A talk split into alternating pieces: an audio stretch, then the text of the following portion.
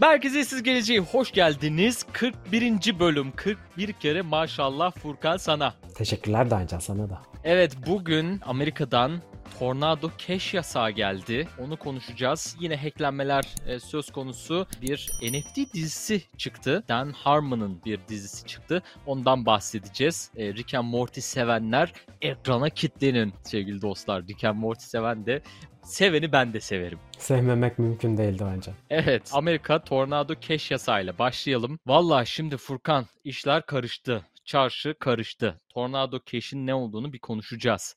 Ama çoğunu Ethereum üzerinde işleyen, akıllı kontratlar üzerinden işleyen bir karıştırıcı bu e, Tornado Cash. Böyle bir akıllı kontrata devlet müdahalesiyle ilk kez bir yaptırım söz konusu. ABD Hazine Bakanlığı'ndan yapılan açıklama şöyle yabancı Varlıklar Kontrol Ofisi OFAC 2019'dan bu yana 7 milyar dolardan fazla sanal para aklamak için bak 7 milyar dolardan fazla sanal para aklamak için kullanılan sanal para birimi ka- karıştırıcı Tornado Cash'e yaptırım uyguladı. Valla şu an Tornado Cash'te de çeşitli havuzlarda 455 milyon dolar değer bulunuyor. Bunlara dokunmak da yasak bu havuzlarda parası olan Amerika Birleşik Devletleri vatandaşlarının bu paralara dokunması, kripto varlıklarına dokunması yasak. Eğer dokunurlarsa, çekmeye çalışırlarsa yasal e, yaptırımlar söz konusu olacak. E, Furkan neler oluyor? E, garip bir konu. Böyle bir yaptırım geldi. Tornado Cash'i ne olduğunu, böyle karıştırıcılar ne iş yapar, kripto currency mixer'lar, karıştırıcılar ne iş yapar e, bunları bahsederek şöyle bir e, bize bu konuyu anlat Fena. Durum çok fena Doğancan. Gerçekten komünite sarsılmış durumda. İlk kez Ethereum akıllı kontratına e, bir devletten yaptırım geldi. Tabi bu akıllı kontrat ne iş yapıyor dediğin gibi karıştırıcılar genel olarak ne yapıyor bir ona bakmak lazım. Şimdi örnek veriyorum. Çok somut konuşalım. Ben sana para göndermek istiyorum ama benim sana para gönderdiğim gözüksün istemiyorum. Bir kere niye istemiyorsun? Bak şimdi bu bir, bu da yani bu da şimdi kardeşim bu open ledger değil mi bu iş? Transparan değil mi? Biz bu transparanlığı istiyoruz demedik mi? Tamam anonimite olsun hani çok her şeyimizde gözükmesin ama yani şimdi abi bir şeyleri de gizlemeye çalışıyorsan bu iş böyledir. Bak şimdi yani şimdi özür diliyorum bu sözünü kestim ama psikolojide abi bir şeyleri gizlemeye çalışıyorsan niye gizlemeye çalışıyorsun? Ben abi merak ederim bunu. Tamam. Yani şimdi bu masum mu yani bu iş? En masum senaryosunu düşünelim tamam mı? Böyle aşırı iyi niyetli olalım. O kadar naif olalım ki böyle bu dünyada nasıl yaşıyoruz sürpriz olsun. Örnek veriyorum bunu gizlilik için iyi bir şey için kullanmak istedin. Diyorsun ki ben bir organizasyona bağış yapmak istiyorum ama Hı. o kadar iyi bir insanım ki bu bağışım görünsün istemiyorum. Okay. İnsanlar benim bu bağışı yaptığımı görmesinler, benden geldiğini bilmesinler. Ee, aslında Vitalik de Tornado Cash'i bu şekilde kullanmış. Ukrayna'ya bağış yaparken ben Tornado Cash üstünden yaptım dedi. Hani hem miktar anlamında hem de ona doğrudan cüzdanı ilişkilendirilemesin diye muhtemelen bu şekilde göndermeyi tercih etmiş. Ancak böyle bir gizli bağış için iyi bir niyetle kullanılıyor olabilir. Veya işte gerçekten iki kişi arasındaki bağ görünmesin diye veya paranın kaynağıyla para sahibi arasındaki bağ görünmesin diye bu şekilde e, bir karıştırıcıya parayı yolluyorsun. O karıştırıcı tüm diğer insanlardan gelen paraları bir araya getiriyor kontratta bir shuffle yapıyor, karıştırıyor paraları ve diğer cüzdanlara gönderilmek istenen asıl cüzdanlara gönderiyor. O yüzden burada kontratın içi kara bir kutu olduğu için aslında biz A kişisiyle B kişisini birbirine bağlayamıyoruz. Çünkü farklı bir yerden de gelmiş olabilir para doğrudan Tornado Cash'in akıllı kontrat adresine gidiyor ve akıllı kontrat adresinden çıkarak başkasına aynı anda binlerce kişiye gidiyor. O yüzden takip edemiyoruz bunları. Bir tane arkadaş var bak senin de ortak arkadaşımız. Hayali şuydu çocuğun silah kaçakçısı olmak. Bir silah kaçakçısı olduğunu düşünelim. Bu şimdi parayı buldu. Hadi savaşa bir, şekilde katkı verdi, sattı. E şimdi bu parasını da Tornado Cash üzerinden ya bir şekilde aklaması lazım. Değil mi? Hani bir yasal olmayan bir şekilde e, kaçakçılık yaptı çünkü. Aklaması lazım. Tornado Cash'e bu parasını yüklerse değil mi? Geliyor cüzdanı nereden geldiği bu paranın belli değil. Bunu işte IRS sorarsa vergi kurumu Amerika'nın veya işte herhangi bir yerin vergi kurumu sorarsa Kardeşim geldi işte biz paramız bizim işimiz. Biz her yerden bize para geliyor. diyebilir. Şimdi abi Evet. ya yer miyiz? Bunları yer mi abi Amerika? Amerika yemez. Gerçekten Amerika vergisini alamadığı parayı hiç sevmiyor. Hele bu kara paradan geliyorsa hiç hiç sevmiyor. Bunlarla çok ağır bir şekilde mücadele ediyor. E şimdi burada da yani para aklama kripto için hep ana medya akımda söylenen bir şey. İşte kripto para aklamada kullanılıyor. Kripto para aklamada kullanılıyor. Aslında A'dan B'ye bir gönderim yaptığınızda bu bir para aklama metodu olamıyor. Çünkü bunu takip edebiliyorsunuz. İşte o para aklama dedikleri olay Tornado Cash kullanıldığı zaman e, yapılan işlemler için geçerli oluyor. Tabii ki yani burada söylediğin gibi 7 milyar dolarlık bir paranın aklandığı tahmin ediliyor Amerikan hazinesi tarafından. Ama bunu da aslında tam olarak ölçmeleri imkansız. Çünkü ne kadarı gerçekten aklanan paraydı, ne kadarı değildi. Hani burada yalnızca bir tahmin söz konusu. Belki daha fazla olabilir, belki daha az olabilir e, Tornado Cash üzerinden aklanan para. Valla açıklamış da açıklamış. Yani bunu da inceleyebilirsiniz siz de. E, bu konuda yapılan yani Tornado Cash'e yapılan yaptırımı e, siz de inceleyebilirsiniz. Linkini de bırakırız aşağıya. İş karışık ve yani bununla da durmuyorlar. Şimdi bunun gibi de başka karıştırıcılar da var. E, bunun gibi farklı yani yaptırım yapabilecekleri yerler de var. Bu ilki. Bak bir de dikkat etmesi gereken nokta da burası. Bu ilki. Başka bir rapor var. E, Şubat 2022'de yayınlamış bunu e, bu raporu. Ulusal para aklama risk raporu diye bir rapor yayınlıyor Şubat 2022'de. Yine Hazine Bakanlığı bunu yayınlamış. Valla her yeri kripto para ile ilgili yazıyor. Bol bol da yani emlakla ilgili de sıkıntılar var. Çeşitli altın, gümüş gibi işte değerli madenlerin üzerinde de var. E, sanat eserleri üzerinde de var. Lüks ve yüksek değeri olan kaçakçılıklarda da var. İşte kasinolar var ve yani kriptolarda var burada. Şimdi e, bunları da göz önüne almak lazım. Daha fazla yaptırım da kapının önünde olabilir. İyi bir şey olarak da görebiliriz. Yani para tabii aklanmasın. Yani bunlar kripto para böyle şeyler için kullanılmasın. Hani bu böyle yaptırımların olması iyi bir şey olarak da bakılabilir. Ama bunların artacağını da öngörebiliriz. Bu da piyasadaki güven endeksini de düşürebilir. Buna da dikkat etmek lazım. Savaş var, mücadele. Burada büyük bir savaş var ve kripto komünitesi de bu savaşta sert bir duruş sergiliyor açıkçası. Şimdi burada şu ayrımı yapalım. İnsanlar hani merkeziyetsiz de bu Ethereum nasıl burada yasaklama olur diye düşünüyor olabilir. Burada aslında yasaklama iki şekilde gerçekleşiyor. Birincisi Ethereum üzerindeki akıllı kontratın aslında kendisi yasaklanmadı. Farklı farklı kollarını kestiler. İşte GitHub'daki kod tabanı yasaklandı. İşte geliştiricilerine savaş açtılar. Aynı zamanda frontend dediğimiz web sitesine yani insanların bu Tornado Cash'e etkileşime girebilmek için kullandıkları arayüze bir yasak geldi. Ama aslında akıllı kontrat olarak Ethereum'a bir kontrat yüklendikten sonra buraya müdahale edemezsiniz. O yüzden akıllı kontrat yerinde duruyor. İçerisinde kilitli paralar da yerinde duruyor. Mesela isteyen burada anonim bir cüzdanla işlem yapmaya da çalışabilir. Ama o yüzden burada bir de fiziksel yaptırım tehdidi var. Yani yasak. Amerika hükümeti diyor ki yasak. Eğer yaparsanız cezalandırırsınız. Teknik olarak yapabilmeniz hala mümkün. Tornado Cash'te hani paranız aslında yaptırım gücü neticesinde kalmış oluyor. Yoksa cesaret ediyorsanız hala oradan parayı çekmeniz de mümkün aslında. Ama evet. bir Amerikan vatandaşı olsam veya Amerika'da yaşıyor olsam henüz regülasyonlar daha netleşmeden, yaptırım şekilleri netleşmeden buna cesaret edemezdim açıkçası. Hı Şöyle yazmış onda ya mahkeme emri olmadan herhangi bir para çekimi buradan veya herhangi bir şekilde işlem, herhangi bir şekilde cüzdanına, senin cüzdanın olduğu bilinen bir cüzdana herhangi bir şekilde giriş olması senin burada yasal direkt olarak sorumluluğun olması anlamına gelir. Bu bugün değilse de yarın bu haklar saklıdır. Sana her an dava açılabilir diyor e, Amerikan vatandaşları için.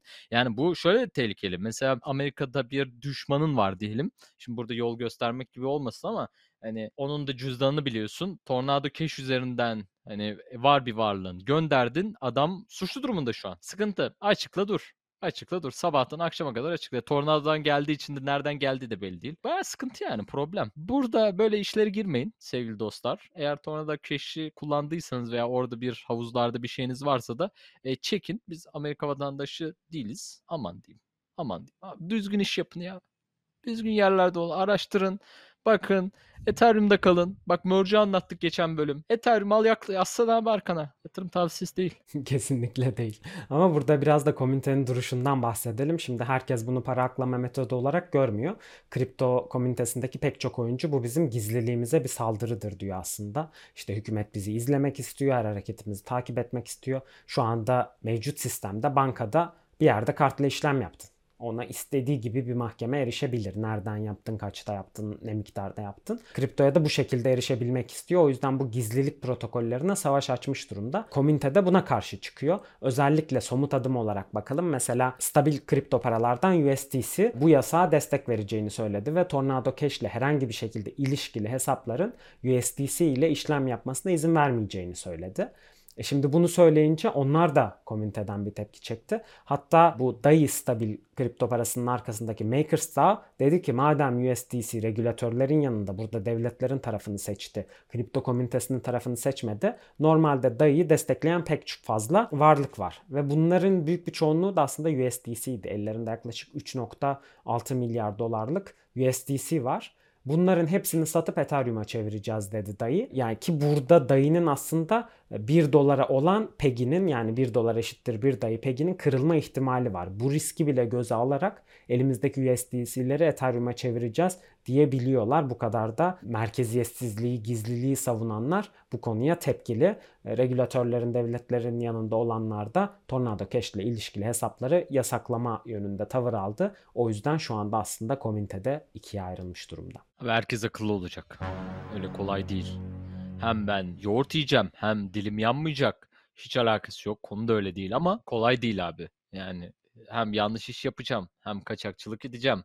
Onu da ben kriptodan ne güzel yapıyordum işimiz bozuldu. Ya ne güzel iş abi herkes de ekmeğinin peşinde be kardeşim. Ya bir durun arkadaşlar ya. Şimdi şöyle bir gelişme daha var. Bir hack olayı tabii ki sürekli hacklerle başımız belada. Çünkü çok paranın döndüğü bir endüstri o yüzden hackerların da çok dikkatini çekiyor. Burada çok bilinen merkeziyetsiz finans protokollerinden Curve'ün frontend dediğimiz arayüzü hacklendi. Aslında nasıl hacklendi? Bir DNS hack'i olarak geçiyor bu. Sitenin domainine giden insanları hackerlar farklı bir adrese yönlendirdiler. Yani gerçek Curve'ün sitesine değil, kendi kurdukları fake Curve'e yönlendirdiler.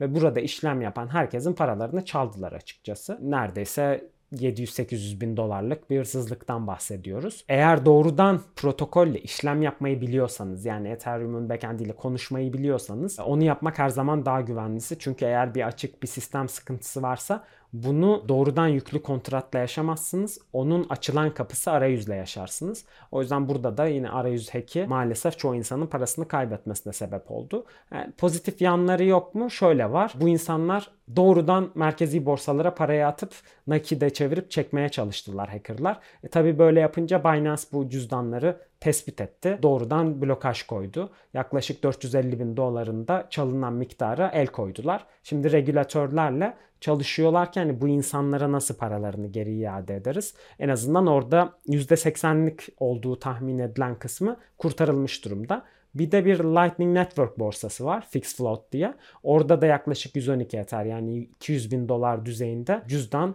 bu hackten sorumlu olan cüzdan dondurulmuş durumda. Umarım insanlar paralarını buradan geri alabilirler. Yani neredeyse %90 oranında aslında çalınan miktar kurtarıldı. Sadece bunların sahiplerine nasıl geri döneceği konusunda bir süreç yürütülecek. Ama hackler olmaya devam edecek. Umarım her hackte bu kadar kurtarılma şansı yüksek olur ve sahiplerine geri döner. Ama siz buna pek güvenmeyin. Yine de önlemlerinizi alın. Soğuk cüzdan kullanın. Her protokolle URL'yi özellikle kontrol etmeden işleme girmeyin. Aman aman aman dikkatli olun arkadaşlar. Bir protokole girmek istediğimiz zaman Google'a yazıp girmeyin arkadaşlar. Google'a yazıp işte mesela ben ya Curve Finance diye bir şey duydum. Burada işte bir işlem bir stakeleyeceğim. Şöyle bir parayı koyalım oraya. Orada bir işlem yapalım. İşte faiz kazanalım dersiniz mesela. Bunu yaparken Google'a yazmayın. Neyse onu konuşun. Yani kim nereden duyulduysa veya direkt olarak internet sitesinin adını yazarak oraya gidin. Reklama tıklayıp mesela gidenler var. Google'da işte ilk karşıma çıkana girdim diyenler var. Dikkat etmek lazım. Yani çok da gelişti tabii hacklemeler. O yüzden ne kadar dikkat edersek edelim çok da kolay değil. Ama her zaman söylüyoruz. Eğer çok çok iyi gözüküyorsa bir site yani bu kadar iyi olamayacak kadar iyi gözüküyorsa bilin ki orada bir sıkıntı var. Orada bir problem var. Çok iyi olamayacak kadar iyi gözüküyorsa yani kısa zamanda sen bir koy ben sana beş vereceğim diyorsa mesela yok öyle bir şey. Arkadaşlar paranızı çalacaklar. Çaldırın. Çaldırın görün abi. Ne diyeyim? En iyi öğrenme Çaldırabiliyorum. metodu. Bak Furkan'a. Furkan hiç çalındı mı kripto para? Çalındı mı Neyse Furkan ki şu ana para? kadar hiç çaldırmadım ya. Nazar değmesin ama. Abi benim de ya. Nazar şimdi böyle söyledik ama şey olmasın, jinx olmasın. Abi yok korktum yok. biliyor musun şu an? Vallahi korktum. Ay söyledik vallahi gidecek kriptolar. Aman diyeyim dikkatli olun. Rick and Morty'ciler ekran başına. Want you to say wubba lubba dub dub at the end, but but screw that, right? Yeah, we're not whores. Rick and Morty'nin kurucusu Dan Harmon. Rick and Morty'den önce de Community diye bir dizinin kurucusuydu. Ee, onu da bir sürü arkadaşım öneriyor bana. Community kesin izle Rick and Morty izlediysen çok beğenirsin falan diye. Bir baktım fena değil. O da güzelmiş. Ee, yeni bir dizi çıkartıyor. Bakın yeni bir e, televizyon dizisi çıkartıyor. Şöyle Krapopolis adında. Efsanevi antik Yunan'da geçiyor. Bir animasyon animasyon komedi dizisi olacak. Birbirlerini öldürmeden, birbirlerini kesmeden dünyanın ilk şehirlerinden birini yönetmeye çalışan kusurlu bir insan, insan kral, tanrı, canavarlar, tavuklar da var. Tavuk kardeşler de var. Bunlar birbirleriyle düşman değiller. Birlikte yaşıyorlar. Bunların olduğu bir evren e, var. Bunların ailesini işte e, merkez alıyor. Fox'ta. Bakın isme bak. Fox'ta ve Fox ve Bento Box NFT ile birlikte giriyorlar. Blok zincir üzerinde kuratörlüğü yapılıyor. Bir animasyon dizisi olarak ortaya çıkacak. Şu an türünün tek örneği. Bir koleksiyonu var. NFT'sini şu an çıkartabilirsiniz. e, Mintleyebilirsiniz. Krapopolis e, adresinden de e, görebilirsiniz. E, Valla eğlenceli duruyor be Furkan ne diyorsun? Böyle yaratıcı işlerin hastasıyız. Yani hem aslında normalde Rick and Morty izleyen çok fazla insan var ve bunların çoğu belki kriptodan haberdar değil. Bu tür insanların da ekosisteme tanışması için bilinen birinin referansı e, güzel bir giriş noktası. Burada güvenilir bir yaratıcının işi insanlara en azından bir NFT'yi deneyimleme şansı, e, bu ekosistemi biraz daha yakından görme şansı verecektir. Umarım projeyi hem devam ettirirler hem arkasında dururlar hem uzun süre söz verdikleri roadmap'i takip ederler de hani o ünlülerin çıkardığı ve 3 günde batan sonra ünlülerin tamamen unuttuğu NFT koleksiyonuna dönmez. Aslında çevresinde tamamen büyük bir prodüksiyon inşa etmesi biraz bu sözü de veriyor yani hemen gitmeyeceğiz durun bölümleri yayınlanacak bunun daha buradayız diyor. Umarım gerçekten bu sözü yerine getirirler. Evet ya Fox'la birlikte de e, işbirliği yapıyor. Fox'un da bir Web3 laboratuvarı var. Fox Entertainment Company'nin böyle bir Blockchain Creative Labs diye bir şirketi var. Bununla birlikte ortaklaşa e, bir yapıda çıkıyor. Krapopolis. Nasıl olacak yani bu NFT'leri mesela mintleyenlere ne gibi faydaları olacak? Onlardan da hemen size bahsedeyim. Şurada görürsem bahsedeceğim. NFT sahiplerine bazı bölümleri erkenden görme fırsatları olacak. Sadece e, NFT sahiplerinin erişebileceği bazı tişörtler, kıyafetlerin olduğu bir mağazaya erişim sahibi olacaklar. Bölümde bazı karakterlerin neler yapabileceğine karar verebileceğiniz bir oylama mekanizması kurmuşlar. NFT sahibiyseniz bu karakter ölmesin, uçaktan düşmesin diyebileceksiniz. Garip bir şey. Valla. E, Discord'u var. Çeşitli yine airdroplar olur. Çeşitli çekilişler olur. E, bunlar yapılır. Kasım 27'de Fox'ta yayınlanacakmış ilk bölümü. E, sonrasında 2023'te de premieri olacak. İlginç valla şu anda e, şey yapabiliyorsunuz. Mintleyebiliyorsunuz NFT'sini 0.18 0.18 Ether'e. Biraz pahalı ama böyle. Umarım güzel olur. Sabırsızlıkla bekliyoruz. Özellikle serinin kendisini çünkü yaratıcıları gerçekten çok güzel işler çıkartan insanlar. Ee, izleyeceğiz gibi duruyor. Mecburuz değil mi Doğancan? izlememe şansımız yok yani. Bakarız ya bakarız biraz izleriz. biraz izleriz. Ben birkaç böyle baktım ufak böyle bir şeyler yayınlamışlar. 30 saniye iki tane şey yayınlamışlar. Yani komik duruyor abi işte güzel ama Rick and Morty gibi bir şey olur mu abi? Tabii Rick and-. Ama bir de Justin Çok Roiland yok. seviye.